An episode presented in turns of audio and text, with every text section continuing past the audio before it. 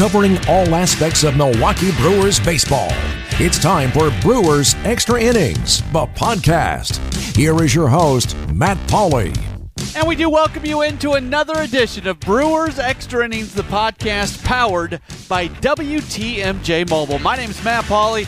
I'm going to be with you for the next uh, little while. And we've got a we got a fun program coming up today. This is our All-Star Break edition, or our first half recap edition of Brewers Extra Innings, the podcast, as the first half of the season, the unofficial first half, but the first half of the season did wrap up on Sunday afternoon when the Brewers beat the Yankees to take two out of three and pick up their fiftieth win, five zero, in the uh, in the year. And they go into the All-Star break nine games above five hundred and also five and a half games in front of the Cubs and the Cardinals in first place. It has been a spectacular first half of the season for the Brewers, and it's been a lot of fun.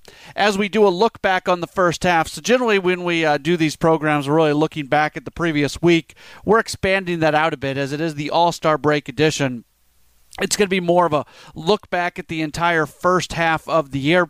Uh, we are going to uh, have Adam Rygg from uh, the Brewer Nation and FanRag Sports. He's going to join us in our social media conversation. That's going to come up in just a few minutes. And then later on in the hour, we have a first-time guest on the program. Uh, we're going to have uh, Nolan Bratt on the show. show. Uh, he is known as uh, Brewer Prospect on Twitter. If you uh, follow the prospects uh, throughout the Brewers minor league organization, you probably follow him. If you don't follow him, you probably should, because he does a great job with what he does covering the minor leagues on an everyday basis. We will still go back through the week that was with our headlines of the week coming up in just a few moments. This was an interesting week because for the first time, we started to hear some rumblings that the Brewers might be buyers and kind of big-time buyers at the deadline. Uh, Sonny Gray of Oakland and Jose Quintana of the Chicago White Sox were both mentioned as individuals, players that the Brewers might be interested in.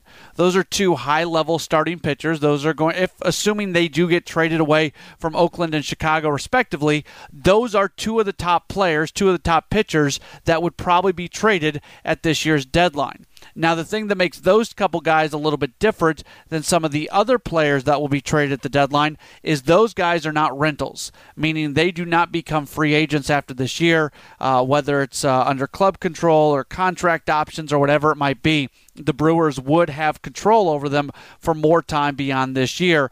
And I think if we know anything about this club and this organization, they're not going to go make a move to just go get a little bit of help for this year. The only way that happens is maybe during the month of July going into the uh, end of August deadline, where maybe you can take some salary off another team and acquire a veteran guy to help your team uh, who has uh, cleared waivers. But for the July thirty-first trade deadline, I don't think they're going to go get any guys that are rentals where they have to give up some prospects.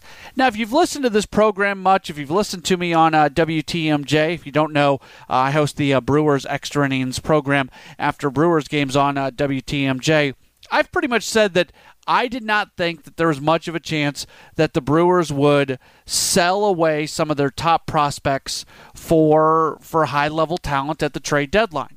And all you got to do is look at last year's uh, Jonathan Lucroy, Jeremy Jeffers trade, the Tyler Thornburg trade during the offseason. To go get major league talent, it costs a lot. It's not cheap. Whether it's relief pitchers, starting pitchers, whatever it might be, I mean, there is a uh, there's a lot of competition, and you got to give up a lot. So, in order to go get hypothetically a Sonny Gray, to go get a Quintana, no matter what, it's going to cost a, a, a pretty penny. And I really didn't think David Stearns and the Brewers would be in a position where they would give away high-level prospects. But if I'm being perfectly honest about things, I also didn't expect the Brewers to have fifty wins at the All-Star break and be five and a half games up in the National League Central. I mean, I've been on record. I think I've been one of the more positive people about this team, even going into the year, where, where I we, you can go back and listen to the old podcast where I say this team can be around five hundred. But that was kind of my high expectation of the team, if I'm being perfectly honest about things. Uh, I didn't expect them to be doing what they were doing, and I also didn't expect the Cubs to be doing what they're doing, and even to a lesser extent, the Cardinals to be doing what they're doing, or I guess better said, not doing what they're not doing, if that uh, makes any sense. So th- all of a sudden, if the Brewers can make a move to go really help out the roster and get an impact player, and it cost one of your top prospects, you know, let's hypothetically say Corey Ray. Corey Ray's an outfielder who is uh, right now at the lower levels of the minor leagues. Now, he's a college guy. He was placed aggressively last year. He's someone who's probably not all that far away, within a couple of years probably of the big leagues. But you look at the outfield situation, the top prospect of the organization is Lewis Brinson. He's going to be a big league regular sooner than later. Uh, still at the upper levels, you have uh, Brett Phillips and Ryan Cordell, who have put up big numbers. You have many other outfield prospects in the organization. Uh, Trent Clark comes to mind. Uh, you just uh, up and down. Monte Harrison, Jimmy Ormeloy. You know, the, the, those last guys are a little bit lower level prospects, but nonetheless, you've got a ton of outfield prospects. So if you can go get somebody where you have to trade away Corey Ray, I'm not saying the team should trade away Corey Ray. I think Corey Ray's going to turn into a really good major league ball player. But if trading him away when you're in a position of strength at the major league and minor league level, you know, the, the outfield is producing pretty darn well for the Brewers. Uh, Ryan Braun, he's having health issues this year, and we'll get into that more uh, coming up in a moment. But Braun is still producing. Domingo Santana's putting together really good numbers. You'd like to see more consistency from Keon Broxton, but he's had a positive impact on the team. Hernan Perez has played in the outfield. He's done a nice job. If it takes trading away from an organizational position of strength like outfield, where you still have a lot there coming up through the system, I wouldn't be completely against it. And it's a fun conversation to be having. Who would have thought that we would ever be talking about the Brewers buying and buying at a fairly large level at the deadline this year as they try to make a run for the playoffs and have some success in the playoffs? But that's what we're talking about, and it's fun to talk about. The Brewers are at a great place here as we uh, get into the All-Star break. Again, on Sunday, we record this on Sunday night. Sunday afternoon, they defeat the New York Yankees. On the same day, the Chicago Cubs end up losing. So the standings right now in the National League Central have the Brewers at fifty and forty-one. The Cubs are forty-three and forty-five, as are the Cardinals. They are both five and a half games back. And when you look around baseball, there's only a handful of teams that have fifty or more wins. Think about how much publicity the Boston Red Sox are getting this year as being a first-place team in the American League East. I mean, they're being talked about a lot. And the New York Yankees have been talked about a, a fair amount as well. Boston is now fifty and thirty-nine. So they uh, they have the same amount of wins as the Brewers. They have two less losses, so they have a bit better winning percentage, but the same amount of wins.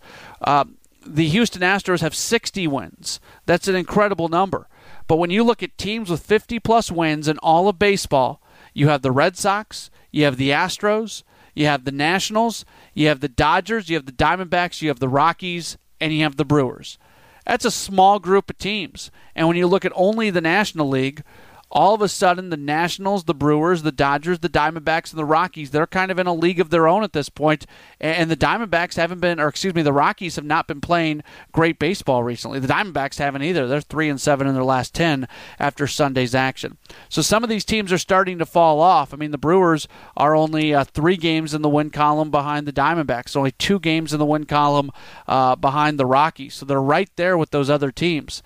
Outside of the Dodgers, who have won sixty-one games and are clearly uh, the top of the National League, those other teams, you know, the, the Nationals, the Brewers, the Diamondbacks, and the Rockies, they're all right there together, and they're all very good teams. And if the season ended right now, it would be those five teams in the postseason with, uh, with the Cubs on the outside looking in as they sit two games below five hundred at forty-three and forty-five. Again, on the program this week, we've got a good one for you. Uh, we're going to be joined by uh, Adam Rygg from FanRag Sports and the Brewer Nation. That's coming up in just a few moments. Nolan Bratt, uh, Brewer Prospect over on Twitter, he's going to join us uh, later on as we go down on the farm. But first, we have to get to our headlines of the week. It doesn't matter if it's right in the middle of the summer or winter. There's always news about the Brewers. Let's look back at the week that was with Matt's headlines of the week. Unfortunately, it is starting to look like the calf injury for Ryan Braun might be a nagging injury throughout the year, and that's the last thing that Brewers fans want to hear, because this guy within the lineup has been productive. And last year, even though they put in a lot of maintenance days throughout the year, he was a plus three hundred hitter with thirty home runs and close to one hundred R B Is. So Braun could still be very productive. Uh, the calf injury has put him on the D L twice. Probably shouldn't have come off as soon as he did the first time, and that's probably why he went back on the second time. He forced it a little bit. He re-injured it, or at least maybe re-injure is too strong of a word. It tightened up on him on Saturday. He wanted to stay in the game. He did not. Then on Sunday, evidently he wanted to play, and they advised against it. He is supposed to play again coming up on Friday, but this is going to be something that we're going to have to watch throughout the course of uh, of of the rest of the year. Braun's calf, and being very hopeful that enough maintenance days and enough rehab that it does not flare up again where he has to miss an extended amount of time. Um, guys get injured, and I've, I've been accused recently of being an apologist for Ryan Braun. I don't think I am. I think by saying we're going to have to watch this all year long and this could become an issue, I think I'm showing that. But right now, what this team has to do and what Craig Counsell has to do is give him enough maintenance days that it doesn't tighten up on him, it doesn't uh, result in more injury, that you can have him down the stretch of the season and potentially have him in the playoffs as well. Speaking of injuries, a couple guys go on the disabled list this week. Uh, Eric Sogard, who's been dealing with an ankle injury, it just was not improving on him. Uh, he had a pinch hitting appearance recently, but that was about it, and uh, they put him on the ten-day disabled list. And uh, to the to his credit, Jonathan Villar has actually played pretty well, especially uh, later on in the week going into Sunday and Sunday as well. I think he had six hits in the Yankees series, so uh, a good performance by Jonathan Villar. But Eric Sogard on the disabled list. Yadier Rivera replaces him on the roster. Junior Guerra has also been placed on the ten-day disabled list. Uh, he took a uh, a ball back off the bat to his shin, so he has a contusion there. You get the sense it's not a major injury. He'll probably just miss a start, and with the all All-Star break uh, coming up, uh, you're not going to miss a ton of time there. But the starting rotation, there are definitely some question marks in there right now.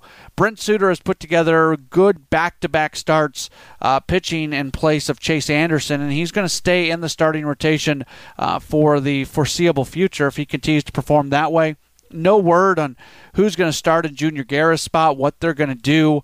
Uh, it, you know, utilizing the All-Star break, they'll restack the rotation going into the weekend. But just uh, where where it all stands is unknown at this point, and it could turn into a bit of an issue. But you know, the, the three guys that you have in the rotation that are really rotation guys in Jimmy Nelson, Zach Davies, and Matt Garza. Nelson's been good throughout the year. He didn't have his best stuff on uh, on Sunday, but he was able to uh, get that win. Of course, uh, Zach Davies has been looking better recently, but there's still some consistency issues. Same thing with Matt Garza. So we'll see what those guys uh, look like as we continue to uh, to move forward. But Brent Suter is staying in the rotation for the foreseeable future. The Futures game was played on Sunday. The U S A uh, Team U S A defeats the World Team seven six. The Brewers had three representatives. Team U S A, Lewis Brinson goes one for four. Corey Ray goes oh for two. And uh, for the World Team, Mauricio Dubon ends up going uh, one for three for uh, for that squad. But very cool for the Brewers organization to see three guys make it onto uh, the Futures game. And I wish they I don't like them playing that game on Sunday afternoon. It almost feels like it's not part of All-Star festivities because Major League games are going on uh, at the same time. But that's uh, that's the way things are, and uh, that's the good performances, and good to see uh, a number of Brewers taking part this year in the Futures game. After every Brewers game, signing an announcement, bloggers and podcasters hit the web to give their take. Now we bring them all together. It's the Social Media Roundtable, and it starts now. Brewers Extra Innings, the podcast, is powered by W T M J Mobile. It is time for our social media conversation. Uh, a guy that we love to have on the program. He was our first ever guest on the program, and a guy who we affectionately refer to as the executive producer, because a lot of the guests we get on are uh, because of uh, because of our relationship with uh, Adam Rygg from uh, the Brewer Nation. You can uh, follow uh, Brewer Nation on Twitter, at Brewer Nation. Adam, thanks so much for taking some time. How are you doing? Down since day one. I'm good, Matthew. Uh, it's been a good weekend. You know, a couple of nice games in New York. Uh, one not so fun ninth inning, but for the most part. Uh, I'm, I'm doing well both in the, the personal life and as far as following the Brewers go. It's been it's been a fun few weeks, that's for sure. So this is uh, this episode of the podcast is the look back at the first half of the season podcast, which makes it more fun than not fun because the Brewers are nine games above five hundred and they have a five and a half game lead in the Central.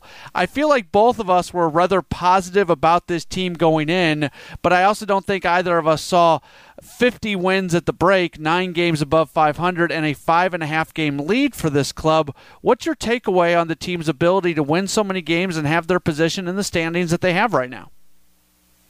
Yeah, and, and lest we forget that how many of those games did the Cali Phillies blow along the way, and how many of those games did the setup guys lose before we even had a chance to get to the ninth with a lead.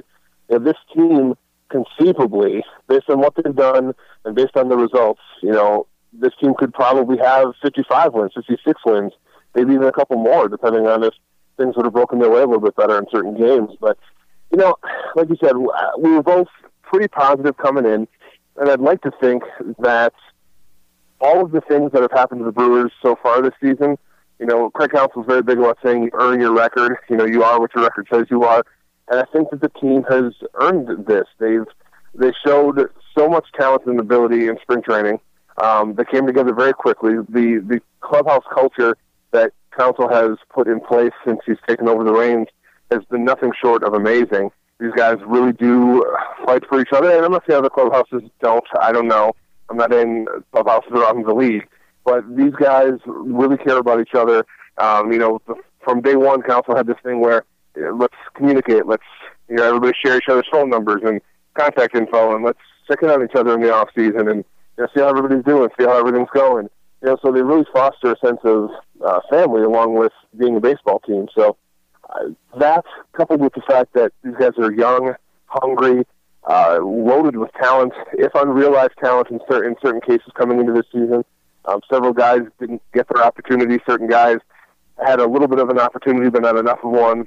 And you put that all together in a clubhouse where you know, it's it's a really a, a why not us type of situation. You know, these guys have been, some of these guys from spring training and on, some of these guys will say it was more, you know, mid-April, late April that they've started to buy in. But, you know, this group really believes in itself. And I think that's uh, a combination of all the factors that I've said, uh, plus the fact that I think one thing out of their control so far this season, two, you know, ninety-five percent of the degree, obviously, they've won a, a couple of games from the Cubs. But the one thing truly out of their control is how poorly everybody else is playing. So they don't have much control over that. And for what it's worth, maybe it could still be nine games up, but five games back themselves if other teams were playing differently. So that's a little bit of you know circumstance working in their favor. But bottom line is this is a talented group, and they've really maximized on their opportunities uh, at this point. And hopefully they can play even better because they haven't played their best baseball yet, I don't think, for an extended period of time. What did the club say when they beat the Cubs this past week in the one-off game, eleven to two, scoring uh, nine runs in the first three innings? What did the club say? Yeah, what what did the Brewers say? What did the club say? You know, what kind of statement were they making? Whatever kind of cliche you want to say. What okay. what, what was the statement that was made with that win?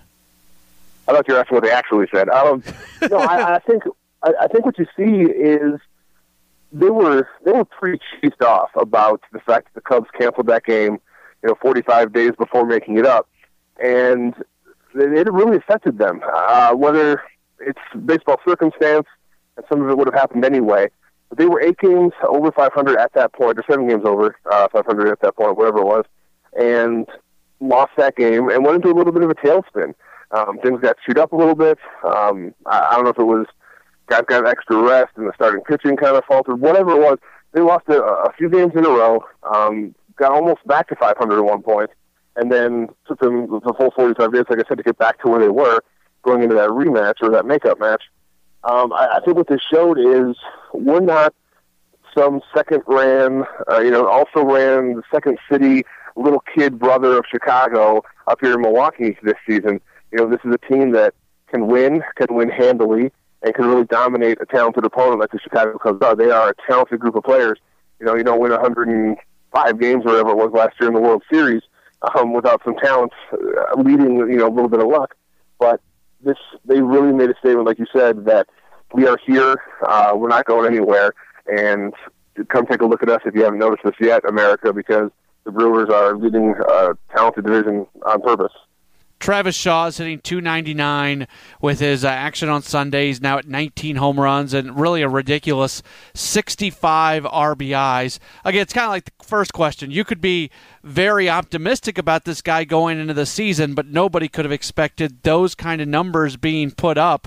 How surprised and how pleasantly surprised have you been about what Shaw's been able to do, in addition to some very good defense over at third base? Yeah, uh, I think that the best part about all this is that Travis Shaw is the guy who thought he could do this. And he was the guy kind of who I was talking about earlier, where he got somewhat of a chance, but not really enough of a chance in Boston. Uh, he started to get platooned when he struggled a little bit, and that just sent him deeper into a spiral of, you know, not being able to uh, produce on the field without the, with the limited playing time.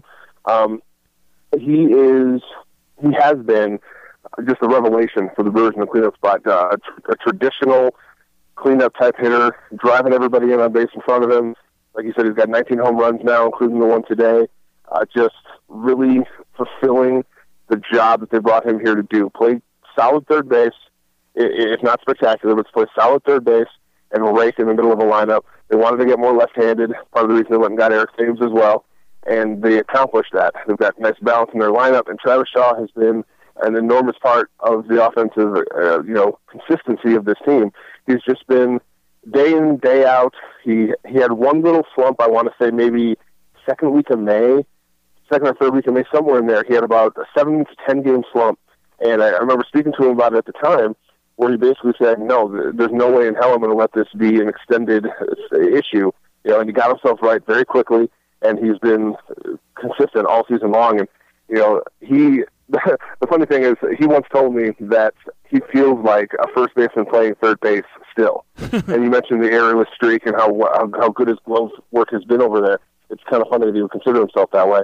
Um, but he has been very, very good over there, um, doing exactly what he's needed to do and exactly what the Boston Red Sox still wish they had. We'll move on to uh, to Eric Thames.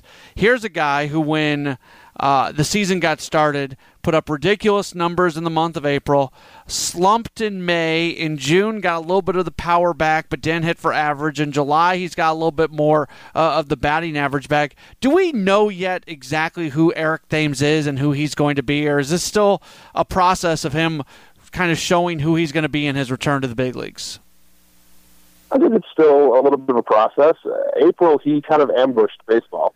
I don't think anybody knew what to expect, and I think a lot of teams overlooked him.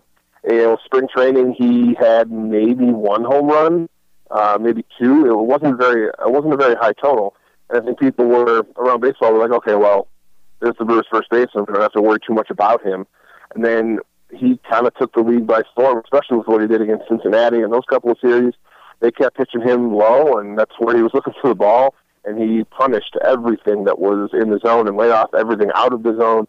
He, he, I think he walked eighteen times in the month of April alone, uh, he, and crushed, you know, everything that was uh, you know, crushable. So he really did a, a fantastic job early, and then the adjustments happened, like we always see. You know, the top prospect comes up, or you know, the the veteran comes back from triple A or comes back from a, the D L stint or whatever, and he hot right away. The league makes adjustments. You have to adjust back, and Thames really. He had, uh, I don't know if it was an issue with that, but it took him a little bit of time to, you know, make those those adjustments back. And he said the other day that he was putting too much pressure on himself, maybe with Braun being out of the lineup, maybe with the team scuffling a little bit here and there, dropping a couple games here and there. He took it, you know, mentally hard on himself to do more. And he had a couple of days to clear his head. He said, look, you know, I understand what kind of team we have. I just got to see ball, hit ball, and get back to what I was doing early. And as you mentioned, the, the batting average has started to rebound a little bit, and a lot of it from where it was in like May. Um, and he's really starting to produce again. So if I think he settles somewhere in the middle. I don't think he's going to be super up and down like he was. I don't expect to see a month of April again in his time in Milwaukee, and I don't expect to see a month of May again this time in Milwaukee. I think he's going to become a little bit more of a, you know, cut down that the, the, the breadth of his swinging.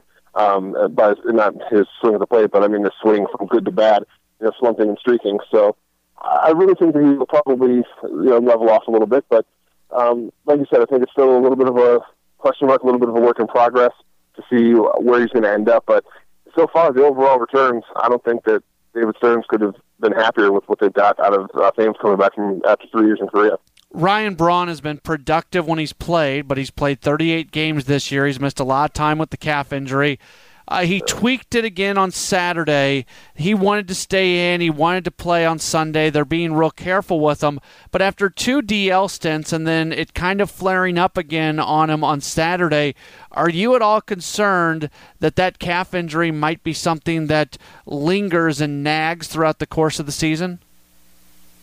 At this point, I think we have to have that concern, don't we?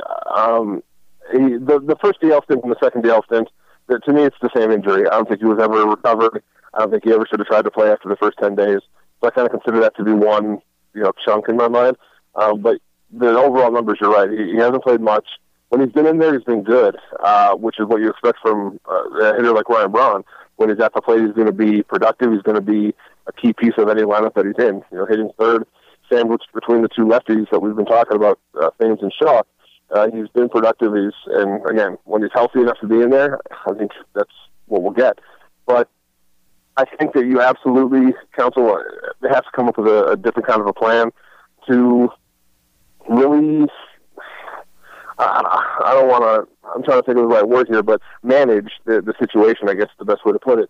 He needs to be able to be in as many games as possible, because a eighty percent, ninety percent Ryan Braun in there for two-thirds of the remaining games is obviously far superior than getting one hundred percent out of Ryan Braun for a week, uh, damaging his calf even more, and missing another month. So people want Ryan Braun to be in the game, and uh, how can he miss time? Does he have another hangnail? You know, I hear all this garbage and far worse and more vulgar things on social media about why people think Ryan Braun should be playing and why they think that the injuries aren't a problem, and oh, I had a strained calf and I was back at work the next day. You know, it's it's a completely different situation. Uh, casual fans, even stalwart fans, we need to stop comparing our jobs to Major League or any professional athlete's jobs. They're not the same. Uh, it's one of the biggest pet peeves. But, you know, I think they need to be smart, um, come up with a plan, and hopefully maybe be overcautious. If Ron thinks, you know, I'm good today, and Counsell needs to be like, look, the day game after a night game, you just play two in a row, three in a row, whatever it was.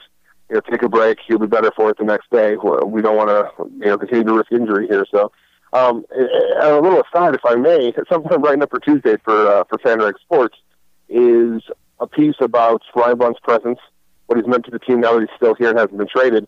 And one of the little sidebars I'm going to do in there, it's kind of funny that it's a calf injury again for Ryan Braun here in twenty seventeen, a great season for the Brewers. Because if you remember twenty eleven, I know you weren't in the city by that point yet, Matt, but obviously very aware of baseball, uh, Ryan Braun had a calf injury around the All-Star break. Everybody's like, Ryan Braun needs to get on the field. What a magical season. We need him on the field. Ryan Braun got himself on the field. And so many people that want to see him on the field right now hate him for how he got himself on the field back in twenty eleven. So you can't have both ways. This is a guy who needs to get healthy, uh, you know, the way that everybody seems to want him to have to get healthy. Um, to be able to play and contribute down the stretch, because this can still be a magical season for the Brewers. And I think, though, in order to, you know, capitalize on these these the current position, maybe win a division, maybe have a, a nice playoff run, you're going to need Ryan Braun in that three-hole come October. It's a great point by you. And I, look, I don't understand the – I just don't. I, just, uh, I get people who are angry at him for what he did those years ago, and that's valid, but I don't understand – the vitriol and the mean-spiritedness to it. And, you know, I defend Braun because my basic thing is he's banged up this year. Two years ago, he played in one hundred thirty-five games. He hit thirty home runs. He hit three hundred. He almost had one hundred R B Is. I had a, uh, when I was hosting on W T M J on Sunday, I had somebody text in, ask me how much money Braun is paying me for carrying his water. Like, that's the, that's the reaction I get from people, and I, I just don't get it.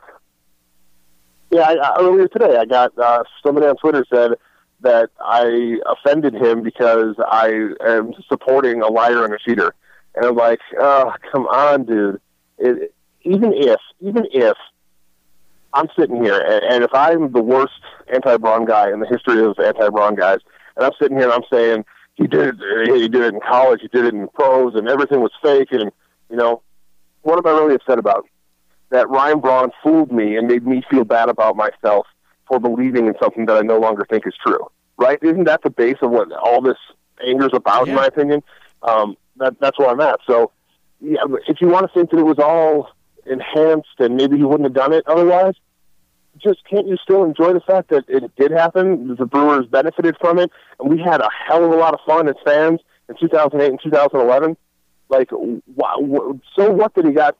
He took a suspension in the season that he shouldn't have been playing anyway because of a thumb nerve injury. And when that was fixed, not even talking about twenty twelve, the season after he's, you know, got busted or whatever, and he put up monster numbers in twenty twelve, almost as a big middle finger to saying, well, look at me. And he didn't test anything in twenty twelve, and he was great the entire season. Then he had the nerve damage, and he gets that fixed with the freezing operation, comes back the, the following season and has another great year. So, like, what do you want from this guy? Enjoy him. Maybe you don't like the way he handled things in twenty twelve with the press conference. Absolutely. He, he'll tell you that he, that was a huge mistake. He's admitted it, that he wishes he could have done it differently. I still have a theory as to why it went down that way. We'll get into it at another time. But I don't understand why people at this point can't just say, you know, he's playing for the name on the front of the jersey, whether I like the name on the back of the jersey or not. Number eight in the lineup helps the Brewers, so let's go and let's have the Brewers have success. And even if I don't want Braun to have success, I do want twenty-four other guys to have success, and maybe even Craig Counsell and, and everybody else. So can we just enjoy the team, enjoy what they're doing, and just calm down about stuff that we don't have any control over and isn't going to change at this point? Starting pitching has been, for the most part, pretty darn good in the first half of the season. And uh, it's at a little bit of a crossroads, though, right now with Chase Anderson on the D L for at least another month, probably a little bit longer than that. Junior Guerra is going to go on the D L because of a shin thing. Yeah, he's probably not going to miss that much time. But all of a sudden you've got Matt Garza, you have Jimmy Nelson, you have Zach Davies in the rotation. Uh, Nelson's been the most consistent of the three. Davies definitely seems to be trending in the right direction. Brent Suter has been good as a starter, but you, you don't view him, at least I don't, you don't think that he's a long-term member of the rotation. He's just doing a really good job filling in Chase Anderson's spot. Uh, you know, going back to kind of the Braun question with concern, any concern about the starting pitching being able to hold up during the second half of the season? Sure, yeah. I, I think there's concern overall. Uh, Jimmy Nelson is appeared to achieve, you know, not maybe his final form, Uh, but certainly more along the guy that they thought he could be when they drafted him uh, second round out of Alabama. So uh, I'm very happy with him. Obviously, today he walked a couple guys early, uh, but still kind of held it down and, you know, got the win in New York against a, a strong Yankees lineup for the most part. So I've got a little concern with him. Chase Anderson, I don't think, is a, a, a mistake that he was doing better this year. I think there's hard evidence that you can point to um, as to why he's better. Um, a lot of it comes from the use of his cutter, so I think that that's not something he's going to forget how to do when he comes back healthy. So adding him back in will almost be like acquiring a starting pitcher by the time he's ready to rejoin the rotation. Um, but I think there's legitimate concern over Junior Guerra. Uh, he looked a little bit better before he got the shin contusion on Saturday, or Friday, rather, excuse me, in New York. And maybe, you know, with a little bit of time off and maybe he can round back into the form that he showed last year, because he was he was great last year, flat out. Um, and, and Davies has been up and down, uh, but he's also the guy who gets a lot of runs to the board. So I have a little bit of concern with Davies because he hasn't been as in command and control throughout the whole season. But every time, you know, Twitter kind of fires up and says, well, that's it for Davies, and let's get Davies down to the minors, he'll put up a couple of nice starts. So it's certainly still in him. It's not like he's forgot how to pitch all of a sudden. It's just a matter of, you know, better results, I think. But, you know, Garza, he's even been okay. I would still think, though, at the end of the day, if the Brewers go out and acquire something at the trade deadline, that starting pitching has got to be, it's not their primary focus, at least, you know, one A and one B, with maybe giving a piece or two to the bullpen. So I think Stearns recognizes that. I think that, you know, complimentary pieces uh, from the minors, still filling in. Brandon Woodruff uh, is expected to possibly get a start or two once he's finally healthy after that hamstring issue that he had in Saint Louis. Um, you know, these guys maybe they can contribute. Um, maybe they do a great job like Suter's done for these couple of starts, and maybe it ends up not being an issue, uh, one way or the other. But I think that a team in the position of the Brewers could do very well. They don't have to mortgage the future. Um, I, I can hear the gnashing of teeth, even though this is not going to post until after we're done recording it live. I can hear people saying, oh, don't give up the future. I don't think you have to. I don't think you have to give up a Brinson or even a Corey Ray or, or Brett Phillips or any of these, you know, top five type guys to go out and get a solid number three type starter. Yeah, everybody wants to go get an ace. Go get me Marcus Stroman. Go get me Chris Archer. You know, go get me the top level guys. Go get me Sonny Gray from his rookie season when he was lights out. Go get me, go get me those types of guys. And uh, but don't pay anything. You know, everybody's worried about that. I don't. You know, there's a happy medium. Get a, a solid contributor to the rotation. Somebody who can take the ball, uh, eat up innings, give you solid work every single time out on the mound. And, you know, can make you ten starts down the stretch, fifteen starts, whatever it is, by the time that they acquire the guy, um, for, you know, mid-type rotation type cost. So you can still deal from your positions of depth. Yes, the, the Brewers fans, I think, as a whole, have always been smart, and they're very, very tuned into the minor league system right now, especially being in, in the middle of a rebuild. It feels very much in the city. Um, granted, we didn't have uh, social media to the presence at all like we do now. Uh, but back when everybody and their mother knew the names J J. Hardy, Corey Hart, Prince Fielder, even Ryan Braun, you know, Ricky Weeks, that group of guys as they were coming up the system, everybody knew those guys. And now it feels like everybody knows the current crop, the you know, top ten, top twenty type prospects.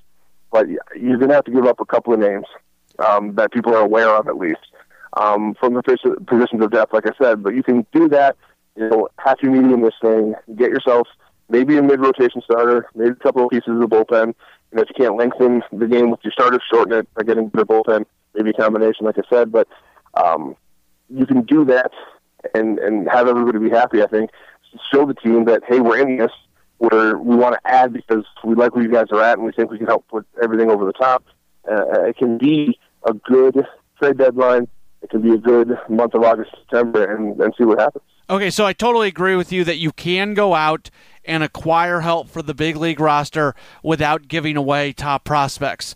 But you probably can't go get a Sonny Gray. You probably can't go get a, you know, a Quintana without giving up big-time prospects. Would you? How would you feel if, if one of those top starting pitchers that's going to be available at the trade deadline, would you be in favor of the Brewers giving away one of their, you know, a top outfield prospect, maybe not Lewis Brinson because he's so close, but there's so many, you know, there's so much depth in terms of outfield prospects in the minor leagues. Would you, are there guys out there that you could handle the Brewers giving away a top ten prospect to go get a, a top level starting pitcher at the deadline? Well, I think like any trade, it depends on the overall circumstances, who we're actually getting, Uh, and who are actually giving up, and there's no real way to know that. But sure, I think for I always think that there can be a deal that I'm happy with uh, from my outside position looking in um, that that I won't be upset about. But yeah, if they went and gave up Lewis Brinson to pick up Jay Happ from the Toronto Blue Jays, then that's an egregious uh, mismatch of talent. I think you don't have to give up a prospect like that to get a mid-rotation type starter. If they do go get an ace, A, a true ace, true number one, maybe even a, a number two type pitcher, and they, they give up one of those, you know, top five. Uh, so long as they're dealing from a position of depth, then I'll probably find a way to be okay with it, especially if the pitcher ends up doing well. Um, but you know, we have to remember, you know, I said this a couple of different places, said it on Twitter in the last few days. Minor league prospects exist to help the big league club, and they do that in one of two ways. They either graduate to the majors and help actively, like you hope that everybody does, or you use them to go out and acquire pieces that join the major league roster and contribute actively, like Brewers have done in the past. Most recent example, of course, with the Zach Greinke deal. Uh, obviously, we know what happened with C C Sabathia. We know what happened with Sean Markham. You know, these guys that you, you spend some prospect assets, and you go and you get a piece that you think will help accomplish your goals. So if the Brewers have a ton of outfielders, guess what? They only play three positions in the major leagues and at every other league in baseball, every other level in baseball. So you have maybe you carry four outfielders, maybe you carry five outfielders.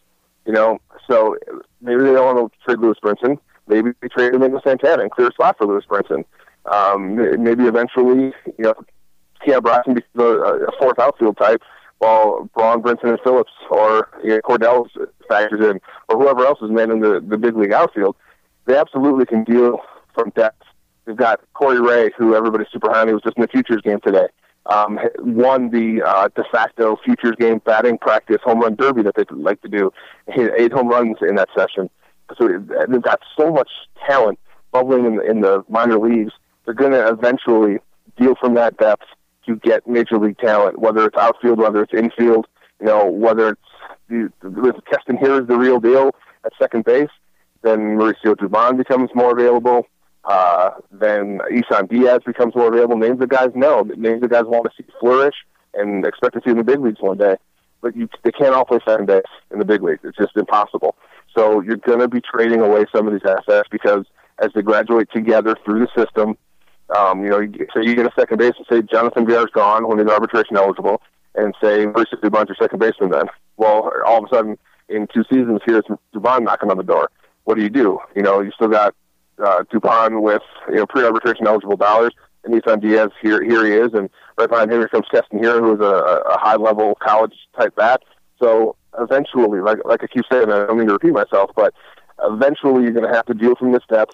I think that's always been the plan for Stearns: is get me a bunch of hitters, let me get a great offense, and then I'm going to use some of the more hitters that I've acquired to go out and get some pitching, uh, be, you know, via trade. And I still think Stearns is going to lure somebody here in free agency to pitch uh, based on the, the rest of the talent of the organization around that person. But, again, that's an, uh, a conversation for another day. Yeah, and just a couple more questions for you, Adam. You're being very gracious with your time as we do a first-half review, uh, All-Star Break edition of Brewers Extra Innings, the podcast powered by W T M J Mobile.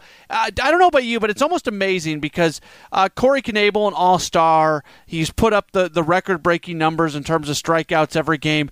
It, it feels like he's been the closer for a while for the Brewers. Like he he is the closer. There's no doubt about it. But you look back, it wasn't until mid-May that he really took over that role, and, and there was still the hope that Naftali Feliz might get it back together and might return to that uh, that spot. It, it's almost funny to look back and realize that you know he's only been doing this now for, for a couple months. Yeah, Knebel's the type of guy. I mean, he's been he was a closer in college. He was one of those rare guys drafted to be a reliever. You know, a lot of guys end up in the bullpen, or even if they relieved in college, they're still, you know, they're still tried out as starters in the major, in the minor leagues rather, to see what they can do. Uh, but Knebel was a guy. He closed at Texas. He was a, a closer in the minor league system with Detroit, and then the Rangers uh, before the Brewers acquired him from Texas in the Giovanni Gallardo deal. Um, and he's a guy that's this has been his goal in the in professional baseball is to come up and be a closer. So. Yeah, the fact that he's been able to do this, I think that half the reason they went out and signed Naftali Feliz, the Brewers have a, uh, kind of a long history of graduating closers into that role, um, meaning they'll come up, they'll be seventh, eighth inning type guys, and eventually through attrition, uh, they'll ascend into you know being the ninth inning, the, the, the closer type. You saw it with Frankie Rodriguez back and forth. When he, the Brewers first acquired him, he was setting up for John Axford. Axford struggled, got traded. Uh, Rodriguez was your closer for a while, and then he trained guys after him like Jeremy Jefferson, Will Smith, and Thomas Lohnberg, and even, I think Knebel even had a season with him if I'm remembering correctly. And those guys, uh, again, Jeffers kind of became the closer after uh, Smith got hurt, and then they both were sharing the deal. And then when they both got traded, Lohnberg closed the rest of the season with Knebel in the bullpen role, again struggling a little bit while he was still learning, so on and so forth. So this year they bring in a veteran like Feliz, I think, so that Knebel could be the eighth inning guy and, and continue to get his feet wet. And, yeah, he took that role, um, and I don't think he's going to look back. He's the guy for the foreseeable future. All right, last thing for you, and you, you tweeted out earlier a retweet from Dan Plesac from M L B Network. Says, uh, All-Star break is here, no spell check. The Brewers do indeed lead the N L Central by five and a half games. Craig Counsell, slam dunk, National League Manager of the Year. Is this the point now that we're at the All-Star break? Do you feel like, you know, not that it matters what the national media think, but I can tell you there's a lot of Brewers fans out there that feel like the Brewers are not getting the run that they deserve. Uh, are we at the point where maybe nationally people start to look at this Brewers team and say, okay, they're for real? Absolutely. And the All-Star break is, it's one of those times where the national media especially gets a chance to collect itself, uh, think about what the storylines are coming for the second half of the season, and really focus in on what, the, what they think the stories will be down the stretch. And this Brewers team with, again, a collection of not misfit toys, but guys that didn't fit other places. You know, Manny Pena was a throw-in on a trade, the, the trade for uh, uh, Frankie Rodriguez to send him to the Tigers. You know, you, you get a guy that you get Thames who had to go to Korea for three years before Major League Baseball would take another look. Uh, we talked about Shaw already. We talked about, you know, all these guys. Bandy, Jeff Bandy, when he was here, was a guy, a cast-off. Stephen Vogt, a cast-off from Oakland, who wanted to get younger and, you know, develop one of their connections at the Major League level. Uh, the pitching, you know, all these guys that have come from different places. Um, Keon Broxton was available in a trade for Jason Rogers because the Pirates said, well, that's all he's ever going to be, and we need to move on and we need to get an infielder. And the Brewers said, okay, we see something in, in Keon Broxton, let's develop him. You know, so all these guys that have been, maybe they didn't fit other places, maybe they were extraneous pieces other places. You know, they've come together and, and really done that. There's so many stories to tell with this Brewers team. I think it's it's a national scribe's dream to have the, the Brewers be undercovered at this point, because they really have been, like you said. You know, they haven't gotten a lot of the love nationally that maybe they should at this point for how well they've been playing, how far ahead they are in the division, et cetera. Um, but there's so many stories to tell about all these different guys, personal lives, off the field stuff, and professionally, you know, what they've done as baseball players to get to this point together and individually. Um, I really think, like you said, the national media is going to take notice. They already started to, you know, in that, that makeup game against the Cubs. You saw a couple of guys, uh, Bob Nightingale, U S A Today, um, you know, a couple of these guys, they, they dropped articles about this Brewers team, what they've been able to do, what they plan on continuing to be able to do, how it looks, how it's going to shape up against the Cubs. You know, a couple of guys at M L B dot com that are national type writers. Um, they've been dropping stuff. Um, John Morosi had the, the big tweet about Zach Quintana or uh, Jose Quintana and, and Sonny Gray that, um, you know, this is the type of attention that they're starting to get. People want to know more about what the Brewers' plans are, what they're going to do, you know, what the front office is into. So I really do think that the national media is about to wake up. I think that they're going to go to, they're going to converge on Miami, cover the team. Corey Knebel's probably going to get a lot of uh, a lot of attention while he's down there. So hopefully he pitches. Obviously he's worked a lot the last couple of days, uh, but hopefully he pitches on Tuesday, and we all get a nice story out of that. And when the Brewers come back to town and have the weekend series to open the second half, um, big huge nineteen eighty-two celebration. Hopefully, you know, there's there's so much, like I said, so many stories to tell, so much depth to this team that uh, they should really get a lot more of that national attention that we've been seeking. He is Adam Rygg. He is uh, over at uh, the Brewer Nation. He is the Brewer Nation, essentially. Also uh, from FanRag Sports. Follow him on Twitter, uh, at Brewer Nation. Adam, great stuff. Thank you so much. We always uh, we, you have a special place in the heart of uh, Brewers Extra Innings, the podcast. And uh, enjoy the All-Star break, and we'll see you at the ballpark coming up uh, this weekend. Looking forward to it. Yeah, the, the All-Star break's one of the funnest weeks of the season. There's not many games to do, but there's a lot to see and watch. So I'm looking forward to it, and Uh, obviously, Matt, thanks. Anytime you need me, you know where I am. I'm just a phone call away. The future of the Brewers organization has never been more important than it is right now. It's time to get an inside look at what's taking place throughout the Brewers minor league affiliates as we go down on the farm. Brewers Extra Innings, the podcast, powered by W T M J Mobile, does continue. My name is Matt Pauley. It is time to go down on the farm, and Uh, throughout this entire program, we've been doing a look back at the first half of the season. Well, we are well past the halfway point of uh, the minor league season, but that doesn't stop us from uh, including this segment into the look back. And uh, to do that, we're very happy to welcome onto the program uh, the first time. Uh, you see him on Twitter, at Brewer Prospect. His name is Nolan Bratt. Uh, really takes a, a long look at the entire Brewers minor league system on an everyday basis. Nolan, thanks so much for coming on the program. How are you doing today? Thanks, Matt. Thanks for having me on. Yeah. Great. Brewers are in first place. Great day, man. Let's uh, let's start with that. I mean, obviously, you're on to talk about the minor leagues, but uh, this is uh, this is kind of our All-Star break edition as well. And the Brewers are sitting with a five and a half game lead in the National League Central, and they have fifty wins under their belt. Even people who were bullish on this team this year probably didn't see this coming. What are just kind of your general thoughts on the way the Brewers have been able to play at the major league level during the first half of the season? Yeah, I mean, it's, it's you, you can't deny it. It's impressive. Uh, I mean, we've been watching them the whole year. It's, every day you, you, you're seeing new people that are producing that you, you just didn't expect to uh, to just produce at the major league level. I mean, it's, you're not seeing star power. It's a lot of guys that uh, the front office is banked on and, and really uh, getting great value out of. You know, Pena, um, you know, there's, there's guys out of the, the bullpen, Knebel, Broxton, or excuse me, Knebel, Barnes. Um, you just didn't expect to have um, be this part of a this involved in the bullpen. Um, but yeah, it's you know it's it's fun to watch. You, I, I follow the minor leagues, but really the main thing I'm always focusing on still is the major league team. And uh, um, yeah, really, it's uh, it's it's a great ride, and we'll see we'll see where this goes. All right, let's jump into some of the minor leagues, and let's start at the triple A level. And uh, we can't do a look back on the first half of the season without mentioning uh, the top prospect in the organization, Lewis Brinson. He gets a cup of coffee in the big leagues. It was really to uh, to get his feet wet more than anything else. There was a roster spot, so they got him open. Uh, they had it open, so they got him uh, up for a few days. Uh, you can't really judge him off it, but uh, for Lewis Brinson, what he's done at the triple A level this year, hitting three thirty-nine, ten home runs, forty-two R B Is. Uh, he's got an O P S uh, just under a thousand. Uh, what's been your takeaway on, on Brinson? Has he developed this year the way uh, you were hopeful that he would uh, after the trade last year? Yeah, totally. Uh, you know, it's, it's what you want to see out of your top prospect. I mean, he's got he's got all the tools.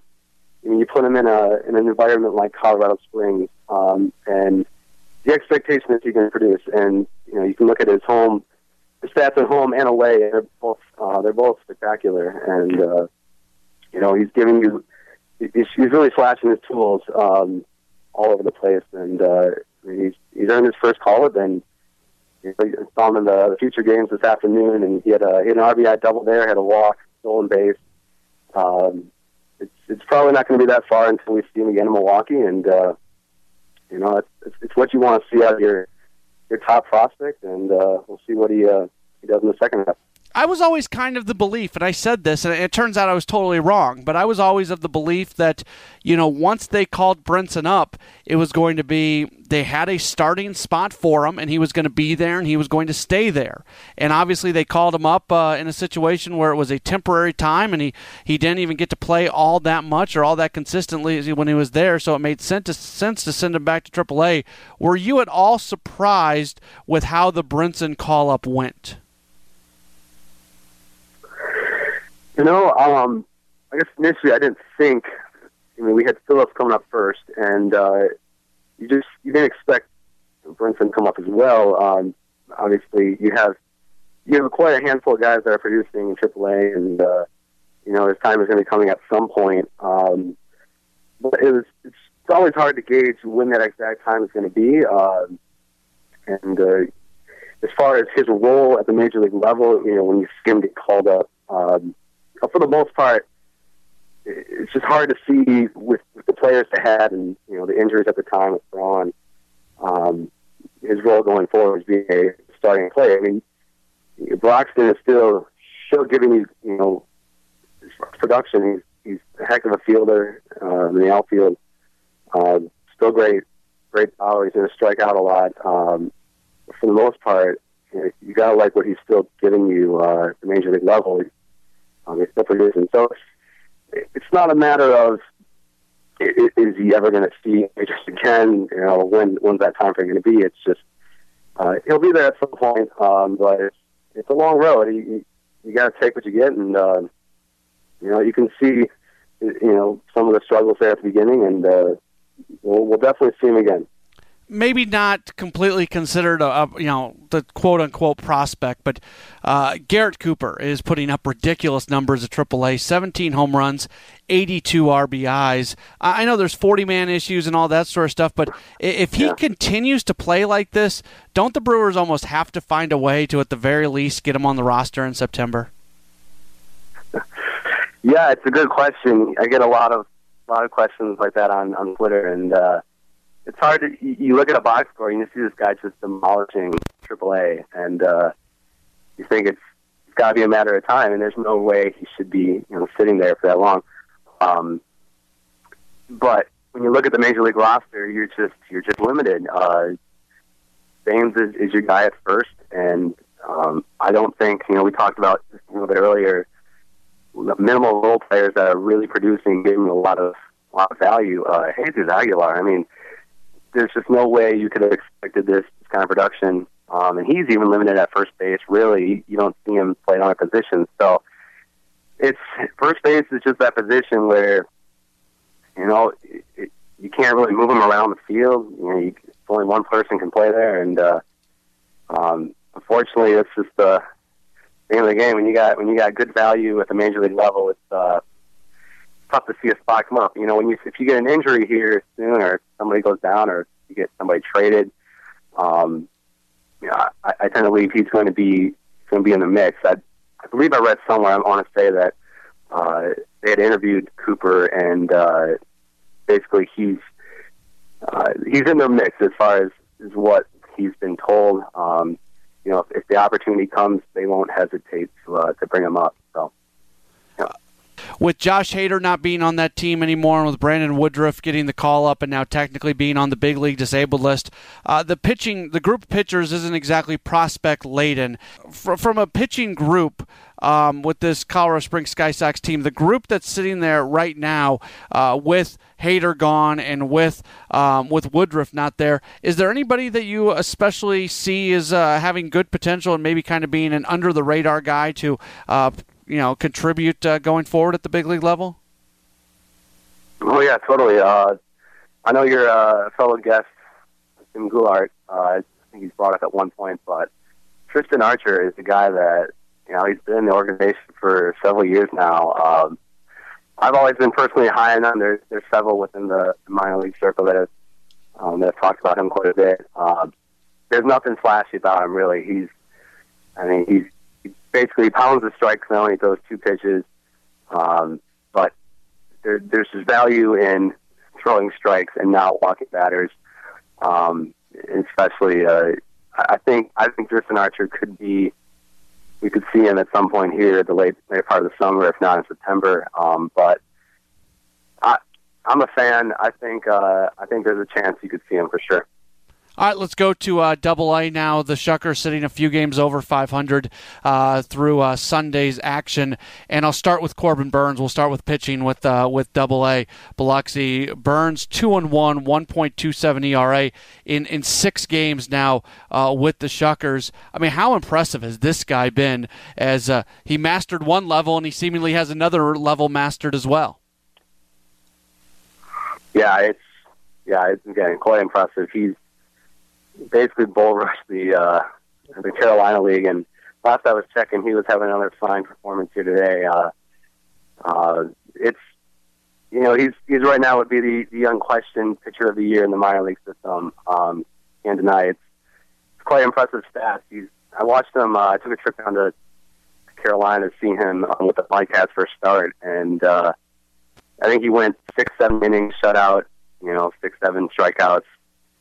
Uh, it's just uh, it's fun to watch. You look at his fastball; he's he just really drives it, gets gets good movement, cutting action. Um, his slider is definitely his go-to pitch, and you know, he's getting a lot, you know, a lot of swing and misses on that. Um, the big thing is he has he has four pitches. He throws a curveball as well and a changeup, um, and some pitches he has going. Some nights, some if he if he has his slider not working, he can go to his curveball. Um, but it's The big thing with, with Burns is I have a lot of a lot of questions on what his role will be in the major leagues, or or what to uh, what should we see as far as expectations of him, you know, as a major league pitcher. Um, and uh, it's it's it's really tough to see because there there can be a difference between what you see in a in a box score um, and actual stuff. And it, he's getting good results, and I don't know how much of his stuff has really improved. You know, his velocity has been. They're pretty similar, you know, ninety, ninety-two to ninety-five, kind of at max. Um, you know, I kind of see him personally, you know, as a four to four to five starter, maybe a, a three max. Um, but there's nothing wrong with that. There's a there's a lot of value there, and uh, um, you know, he's he's going to be a major league pitcher. Um, there's always questions on what you know, what is that actually going to look like. So, but yeah, you, you can't deny he's been he's been really really impressive to watch. Um, you weren't sure coming into the year. You hadn't, you hadn't played at high le- at high A yet. Um, different pitching, and especially the jump to Double A. Talk about how big of a jump from, from high A to Double A is. Um, but yeah, he's he's really handled it well. Um, I just remember Brandon Woodruff last year, if he got if he got called up to Double A, he had struggled there for quite a bit, um, and before really turning around and uh, you know commanding his pitches a lot more, throwing more strikes. Um, but yeah, really good to see. You'll see how he uh, pro- progresses, but um, big fan of Burns. Nick Ramirez is someone who's worked exclusively out of the bullpen.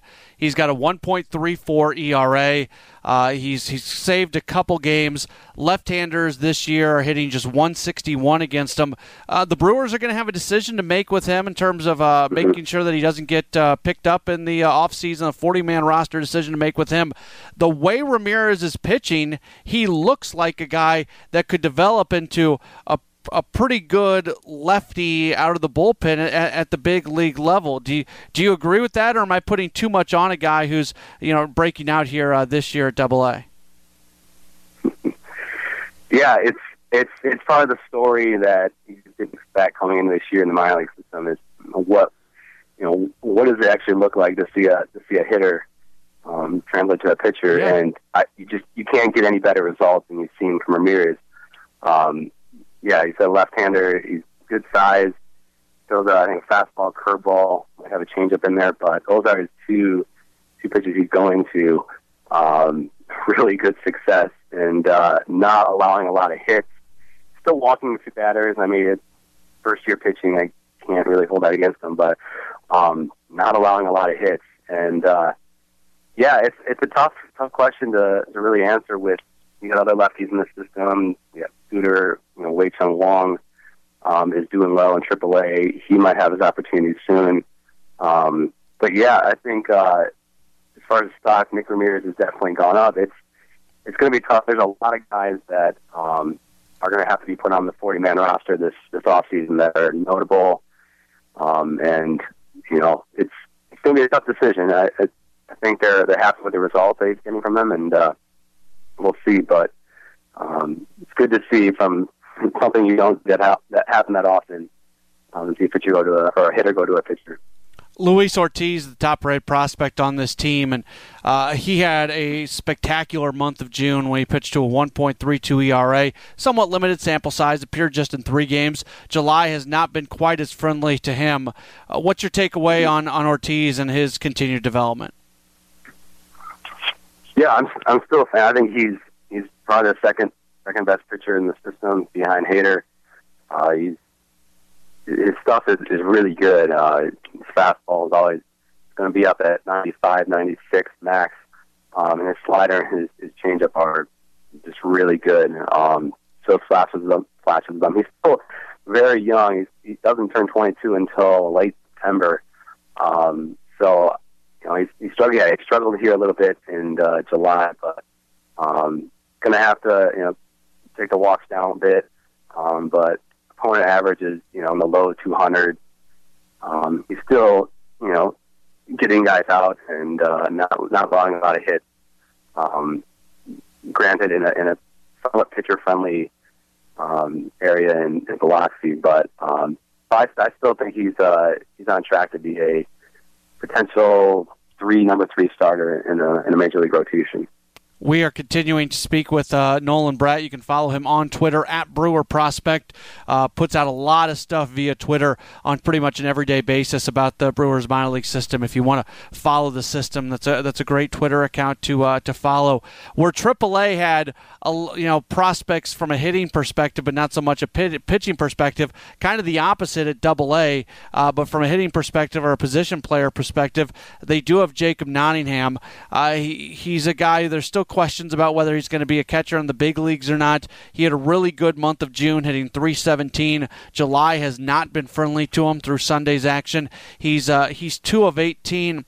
To me, he continues to be a, just kind of a question mark because uh, the, there seems to be inconsistencies with his bat. You don't know if he's going to be able to catch at the big league level. Uh, where do you stand? Am I am I wrong on that, or where do you stand on him? No, you're. Uh... You're definitely not out of the ballpark and, and, and really questioning what what does he look like as a catcher at a major level. It's hard. And uh, the thing I will give credit to Nottingham is he has made uh, you know quite quite a bit of improvement in twenty seventeen, both with the bat. yeah, he had a struggle here in July a little bit, but um, I think from the uh, I'm sure it was the end of April or start of May, he was just breaking for about two months there. Um, fielding wise is uh, it's really where you know he's he's shown himself really improve. He's I believe last time I checked, he was leading the, the Southern League in uh, caught stealing percentage. He was well over forty percent, uh, which is quite impressive. He's only, you know, had a couple errors this season. Um, just looking at stats here, he had fifteen errors in twenty sixteen, only two errors so far in twenty seventeen. Um, but right, it's you know, as far as catcher, he's he's definitely uh, still a project in the works. He's uh, um, but the, uh, the improvements are good to see, and uh, we'll see where he goes. I imagine he'll be uh, in the next couple months here. He'll get a promotion to uh, triple A, and uh, we'll see where it goes from there. But he's definitely in the uh, in the plans here in uh, twenty eighteen and beyond, I think.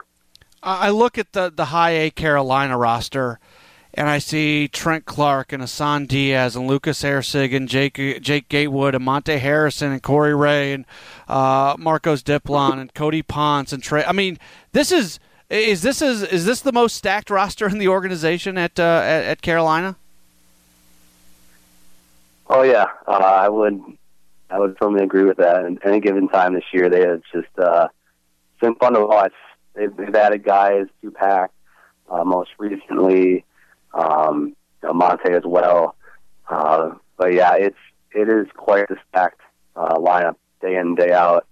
Um, you know, Diaz, Gatewood, Gatewood has probably made the, the most most strides this year um, offensively. Uh, Monte's looked good in his short time um, with the Mudcats as well. Um, Stokes is a guy even too that you know you're not going to see him on uh, top twenty, top thirty prospect lists, but. Uh, in my opinion, he's a, he's a, he's kind of a fringe top thirty. Uh, you could even slide in there. He's, he's just really made improvements um, over the last almost year and a half now. Uh, his power tick this year is really what's been jumping up, and uh, you know, makes it's kind of a short, compact swing. Um, probably in the field, he kind of projects the below average um, arm, but um, offensively, he's really shown himself. Uh, Kind of in the mix um, for the coming uh, for the coming years now. So, uh, but yeah, as you say, it's it's fun to watch. The pitching, it's a lot of young, a lot of young guys, and there's, a, there's some inconsistencies here and there. You see Diaz a little struggling here, and um, but it's a, it's a lot of talent for sure. Fun to watch. So. Corey Ray, obviously there's so much attention on him for his standing in the organization as uh, the top prospect in the organization, and if Brinson somehow gets enough service time at the big league level this year, he could move into that uh, that number one spot sooner than later. You look at him, and he, you know, they've been so aggressive in where they've placed him from the moment he got drafted, but his numbers, he's had flashes. He hit two ninety in the month of May. That goes down to two thirty in June. He starts out July oh for nineteen. At some point in time, do they need to find a way to make sure that Corey Ray can have kind of a, a position to have an extended amount of success, if that makes sense?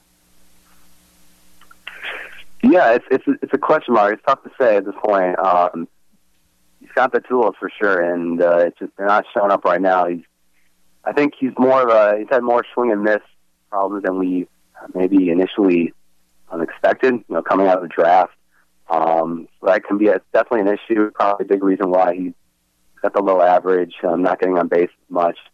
Um, in the field, he's still. I mean, he's still an above-average fielder. Really gets on. You know. Moves quick and uh, has a has a great arm out there. Um, I think they still have high hopes. You know, it, uh, you, you like to see better results, but um, I, I think uh, Ray is still a, a major league outfielder, and uh, I think I'm hoping we'll see uh, we'll see him back in another hot streak soon. Um, but yeah, it's tough to see. There's it's probably one of the few few guys struggling here in the in the system um, over the first half of the season, probably. Marcos Diplon would be another guy on the same team here that's uh, a rough spell, but um, I think with Ray, we'll, uh, we'll definitely see him. I'm hoping we'll see him for the season. On the other side of things, you have Isan Diaz, who after hitting one twenty-nine in June, uh, first nine games in July, he is thirteen for thirty-two. That's a four oh six average. There is so much uh, optimism about what he with him, especially after what he did with the Timber Rattlers last year. I've talked a lot with Chris Marion. They're uh, they're very good broadcaster.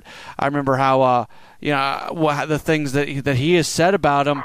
Uh, Isan Diaz, what is it, what what are your hopes for him?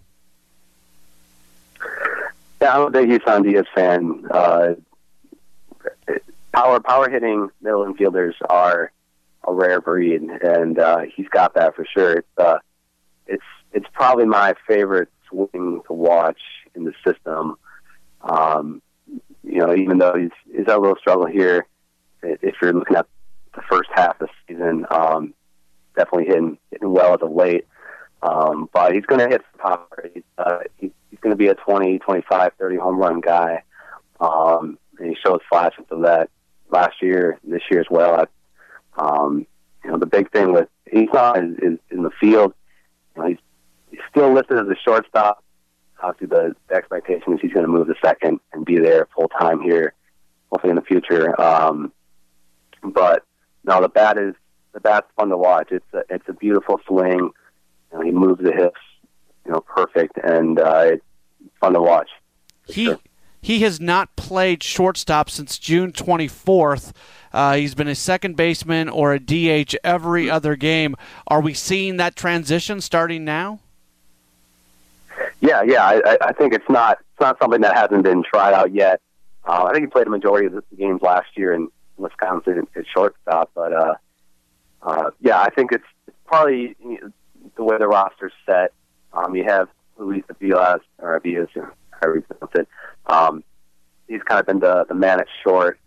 Um, and, and some may say he's a little better better fielder than uh, Diaz there.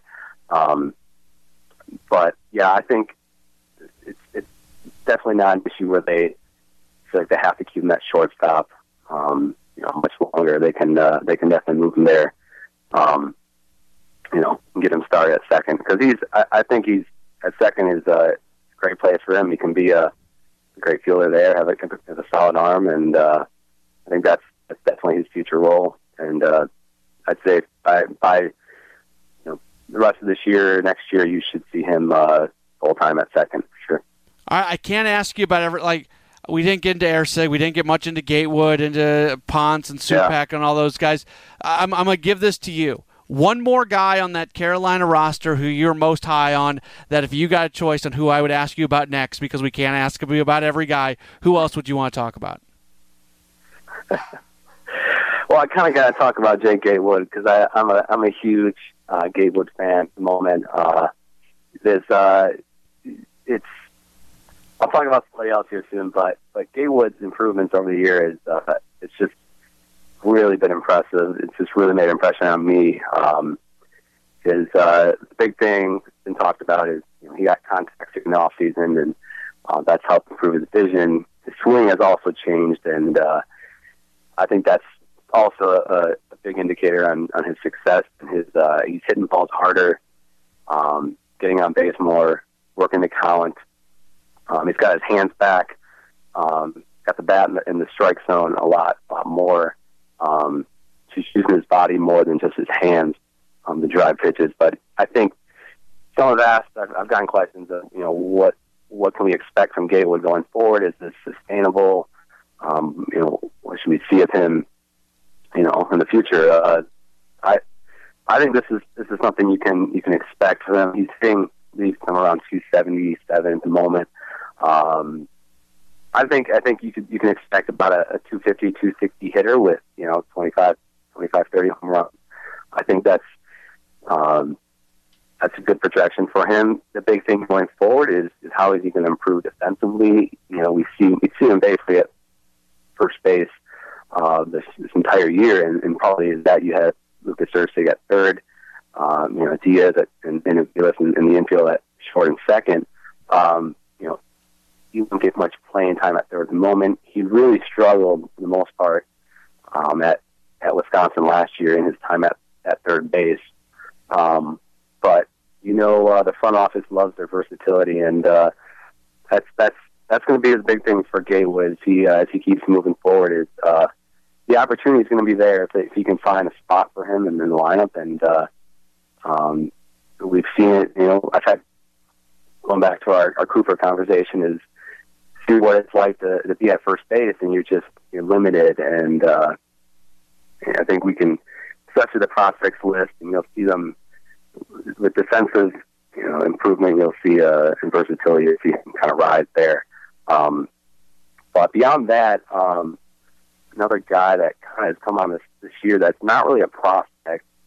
He, he definitely won't see him on prospect list, but he at Carolina, he's just had a lot of success. And this guy named Wilder Rodriguez, uh, he's twenty-four. He was uh, international signing a few years ago.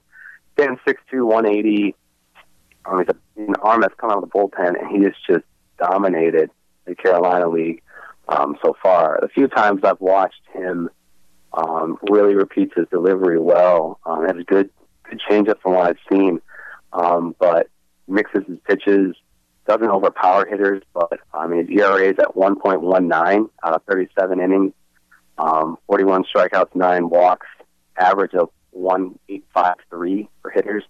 Um, he's had a little bit of a taste of Double A, um, but I think they seem packed in the, in the bullpen at the moment there. But he, I guess, he'll probably be back up in Biloxi pretty soon. Um, but it's just been intriguing to watch.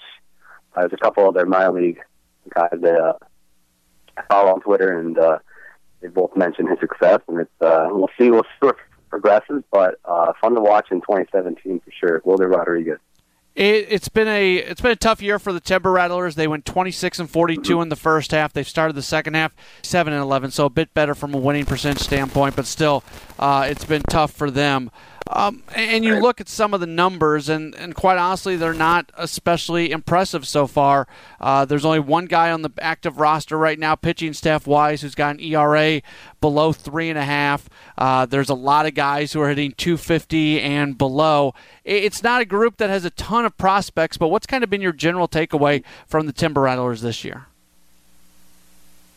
Yeah, going into the year, it seemed like Wisconsin probably had the least amount of prospect talent that you would expect um, on it, and um, a lot of a lot of young guys that are getting their first taste of A-ball and uh, having trouble making contact. A lot of low averages you're seeing.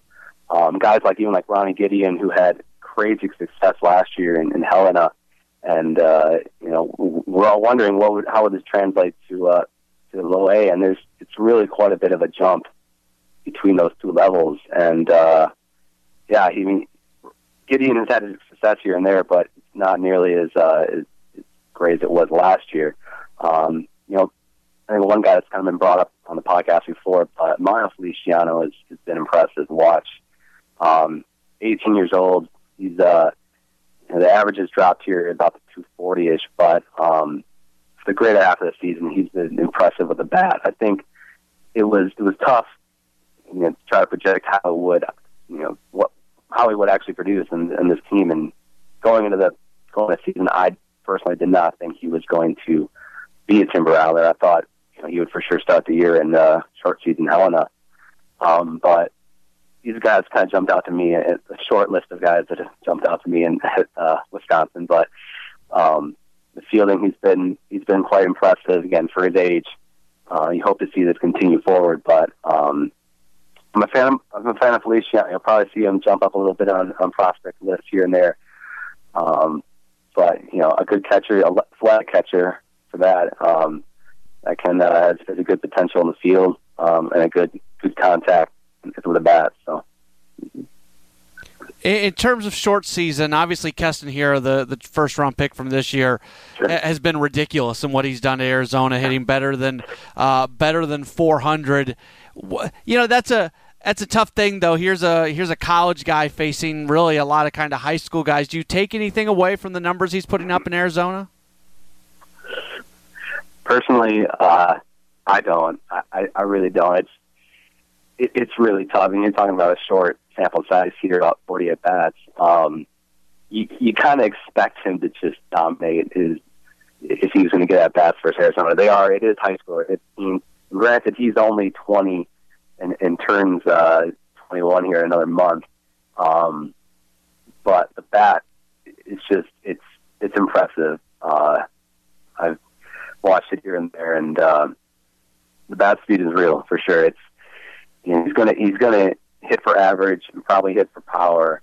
Um, but yeah, if you're talking about sample size and, and Arizona League pitching, um, it's it's probably a good idea to not take a four hundred average and a and a one thousand two hundred sixty-eight O P S. Um, and translate that to uh, to a higher level of stuff. Uh, but we should see him.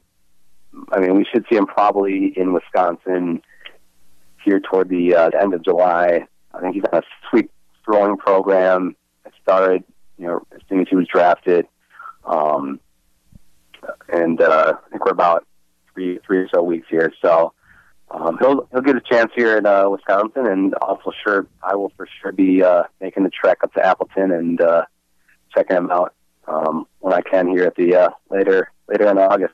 Are we seeing? Is this going to be what the Brewers do? That if they draft a, a college guy with a premier draft pick, that they're not they're not going to mess around with uh, with short season. Obviously, I know here is there, but uh, you know he's kind of coming back from some things, and, and you know the throwing program with the elbow and everything.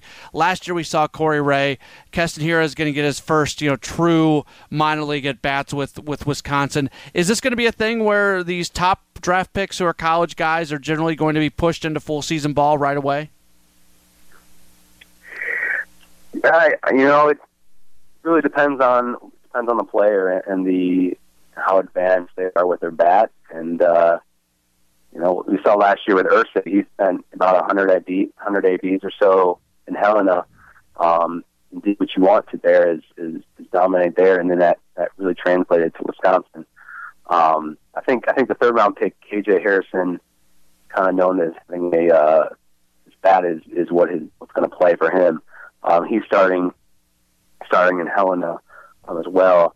Um, you know, I, it's a tough question. It, it really depends. You know, a lot of a lot of the first round picks that are college bats, um, you would expect you expect in low A ball. Uh, I'm thinking last year Nick Senzel, who was the Um, picked by the, the Reds, top five, and he started out in the Midwest League as well. Um, so, yeah, it, it really depends. Some some college guys, you know, like uh, Jaron Kendall, the guy from Wisconsin, really good tools in the field, good speed. Is that, um, you know, kind of with a question mark, you might see him start in, uh, in short season. Um, but, yeah, for the most part, it depends, depends on the player for sure. You, uh, speaking of K J Harrison, we're we're doing this interview at about seven thirty on Sunday night. You tweeted out about an hour ago, uh, making reference to the fact that he has been assigned to the Helena Brewers. He's listed as a first baseman uh, rather than a catcher. Uh, as we go through this period where draft picks are getting signed, draft picks are getting uh, placed, either guys who are already playing short season ball or guys who are about to get started, uh, what guy or two are you maybe really have a close eye on, to interested to see what they're going to do here over the next month and a half, two months? Yeah, Harrison's definitely a guy I'm, I'm interested. I'm, the big thing with Harrison, I'm, I'm interested to see where he's playing. Um, you have Peyton Henry right now as the starting catcher in Helena. He was a five, fifth or sixth round pick last year at high school, and uh, you know, that's also another guy I'm, I'm curious to see. I've, his, his father actually follows me on Twitter, and uh, I've messaged him a few times, and uh, Um, you know, I've seen some pictures he's posted of, of Henry, Peyton Henry working in the offseason, and uh, another guy that the Brewers paid a, a high price for, and uh, I, uh, I think he's he's had decent success here on the uh, starting out the season. Um, but you know, with with K J Harrison going to Helena, it's, it's tough to see him. You know, I'm, I'm interested to see what the what the playing time split would be. A catcher. Um, you also have a guy named Gabriel Garcia who absolutely raked last year in the Arizona League. Um, he's listed as a first baseman, six three, one eighty-five. He's currently nineteen years old, fourteenth round pick. Um, right now he's getting the bulk of the, the first baseman duties, hitting about two sixty-six, walking a ton, um, decent power. Um, so he's been playing first base. So it's there's just a lot of good talent that's just hell in there. Um, the uh, this recent draft pick has really just produced a bunch of arms, um, high school arms for that. You got Caden Lemons, um, Brendan Murphy, and then there's a few arms that in the later teens rounds that were that were drafted. Um, I'm trying to think offhand, uh, but there's it's a lot of lot of high school arms off the top of my head. I think that will uh, probably be placed in Arizona first, and uh, I don't know if you've seen the Arizona roster, but it is just packed. Um, there is a lot of guys there. They could almost use another uh, another Arizona mm. team. Um, I know it's been on Brewer Fan Down Net. Um, it's they've had forums here and there talking about how many players are there, and, and, and really. The amount of uh, they, they just really need to get another a roster because it's. I mean, I'm looking. I'm estimating about forty, forty arms or thirty something arms here. Jeez. Um, there's there's some that haven't been put on there yet, um, or recent signees. Um, uh, and, and I could I should take that back because there's a there's a handful that are on on the Arizona roster, but are listed as a sixty day D L. So they could be back this year. They could not. Um, guys like Daniel Masaki, who is uh, part of the Adam Lynn trade, Blake Lewis, six three, uh, left-hander uh, out of high school last year. Actually went to the same high school as Riley Pint, uh, the top five pick last year as well. Um, I'm not sure what the status of those guys are, if we'll see them this year or not. Um, um, but other than that, it's just it's a lot of talent. Um, beyond beyond uh, Keston Hira, Uh, Nick Egnatchuk, I think you can say that right, um, is a third baseman they drafted early on this, this year as well. Um, there's some expectations I think I have on him that, you know, that he's probably more of the project type of high school that you may see. Um, there's not a lot of video on him that you may find online, but um, he's, a, he's a name to follow for sure. Um, Jesus Lujano uh, is a guy that was a, one of the bigger Dominican signings uh a year ago, and uh, he's playing right now in Arizona in the outfield. He's a lefty batter, um, and he's had pretty decent success here, batting two seventy-eight, three sixty-one, and uh, three seventy slugging. So uh, a lot of talent. It's just it's fun to follow. Um, never ending. There's, there's guys everywhere that uh, try to stay up with day in and day out. So. So, some organizations take an extra short season team. Like I know the Rockies have, or the rather right. the Royals have uh, a team in the Pioneer League and the Appy League. Is that something that maybe the, the Brewers should look if if that opportunity ever arises that they go grab another team and another short season squad? Yeah, I think that's uh, that would be a wise move in my opinion. I think there's there's a few other guys in line that you would you would hear that would say the same thing. Um, it's Yeah, you see it a lot, and uh, I'm surprised for the amount of arms they have. And they signed a bunch of undrafted free agents um, after the draft this past year. You know, on top of the top of the high schoolers they have there, I think it would be um, definitely worthwhile to have a. They, they right now they, they have a Dominican uh, team, but they're also splitting a uh, co-op team with the with the Indians. So they have about three quarters of that roster with the with the Indians are splitting together is. Um, Brewers players, so that was just initiated this year, and uh, that's good to see.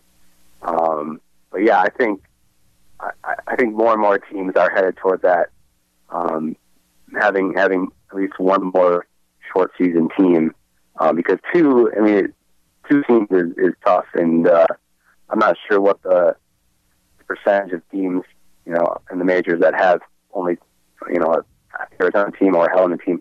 Or, uh, in two short season teams, I'm not sure how what that is, but I can't imagine it's that high. Um, but yeah, you could see that for sure. Last thing for you, you've been incredibly gracious with your time tonight, so thank you for that. Uh, the the the Brewers sign, you know, we were all looking through those rounds eleven through nineteen in the draft and wondering how many of those run of high school guys they were going to sign. And they signed a few more than even I expected, and uh, David Stearns recently said that they were within uh, two percent of overspending where it would have cost them a draft pick. Yeah. Were you were, were you at all surprised with how many of those guys they were able to sign and, and the money they were able to throw around with uh, the most recent draft? Yeah, I mean, Classic Strings is gonna is gonna push it to the limit there, and uh, I I wouldn't expect anything other. Uh, you know, it's it's really tough to gauge how much you know guys are requesting as far as signing bonus. Um, you know, which guys would, would be on and not. Austin Bullock is a name. If he was sixteenth round, um, he's a right-hander high schooler that um, had a pretty big commitment to N C State. I think he committed when he was fourteen or so. Um, it, it seemed pretty firm when I was kind of researching him after he was drafted, but it's a very live arm, you know, runs it up there to, to ninety-six, ninety-seven. Probably sits more ninety, ninety-one, ninety-two. Um, but I think he's got a change and a curveball that when I was watching, they just they look very, uh, very good and very projectable for for uh, for that round. Um, I can't remember what his signing bonus was, but I think it was comparable to a you know a fifth round, sixth round pick. Um, so that's an arm. Uh, Javon Ward is uh, just a crazy athlete. He was the eleventh or draft, eleventh or twelfth uh, round pick there. Um, definitely was tough to tough to gauge what he was kind of commanding as far as signing bonus goes. Um, but I think he's six five, really good athlete, good fielder, um, probably more of a center field type. Um, the bats, you know, the, the question mark is it's definitely going to be a project with him. Um, but you, you never can have enough toolsy, fast, athletic outfielders, and uh, he's just going to be another one that adds in the mix. Probably will start in Arizona. They're kind of short for outfielders at the moment. Um, they only have two on their roster. I imagine with uh, Tristan Lewis signing, he'll be added there as well. But um, just going to add more talent to Arizona. But he's uh, he's another guy I would kind of look at, you know, pre-draft and a little intrigued there. But it's always tough with, uh, with that kind of profile. Um, how's the back going to project? Got some.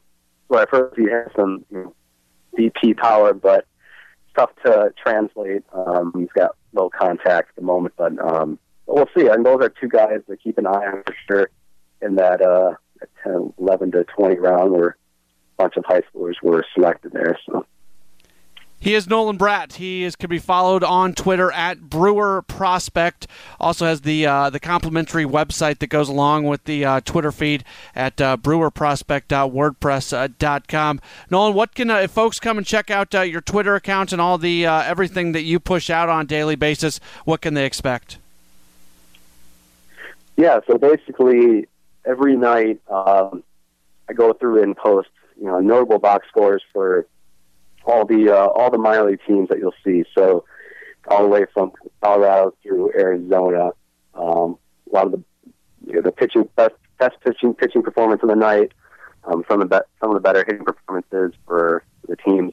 Um, beyond that, um, I also go through and post video for uh, video that's available. So that's um, either the Timber Rattlers, Mudcats, the Fox, and the Shuckers. Um, now and then.